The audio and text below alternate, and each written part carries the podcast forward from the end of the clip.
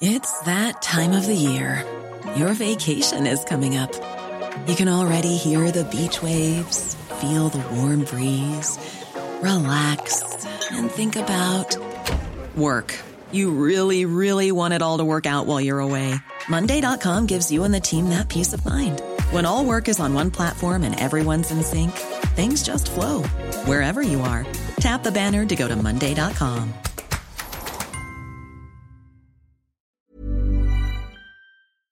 Greetings and salutations. Thank you for lending an ear to the voice of the Times for Sunday, November 5, 2023.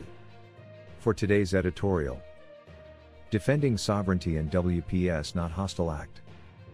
Defending the country's sovereignty in the West Philippine Sea, WPS, should not be interpreted as a hostile act. Some apparently worry that calling out bad behavior against Filipino fishermen in attempts to disrupt resupply missions to military outposts could spark the next global conflict. Of course, no one wants fighting in Southeast Asia over disputed territories or even an escalation that could lead to that. But as history reminds us, appeasement is not a solution. Despite repeated diplomatic protests and statements given to media, the Philippine government has been acting responsibly. A few days ago, the armed forces of the Philippines said that there was no need for foreign military escorts on missions to resupply Filipino soldiers stationed on Ayungin Shoal. The United States, Japan and Australia have offered to do so as a deterrence to Chinese provocations. But the military declined, saying that the mission of maintaining troops on Ayungin is a job for the Philippines alone. That area, also known as Second Thomas Shoal, is claimed by China, which has attempted to besiege the grounded World War II vintage vessel housing a handful of Filipino soldiers. Chinese Coast Guard ships have tried blocking Philippine vessels bound for Ayungin and, at times, shooting a water cannon at them. Filipino fishermen have faced something similar in various parts of the WPS, also known as the South China Sea. The fact that those fishermen were in easily sinkable outriggers did not seem to matter to China. Even then, the Philippines has been restrained. Defense Sec.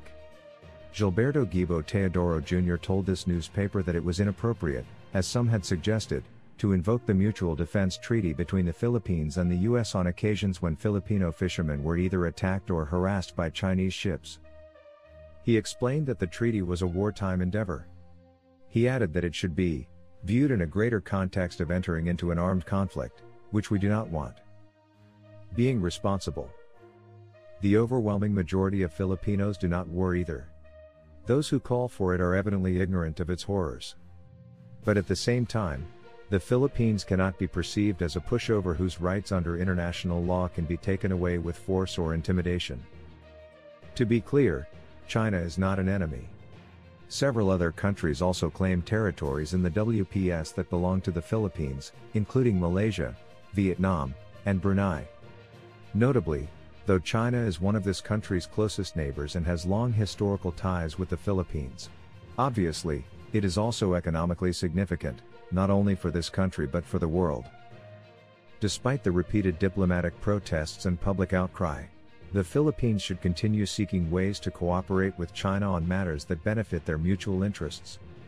Those include cooperation on trade, tourism, and people to people relations.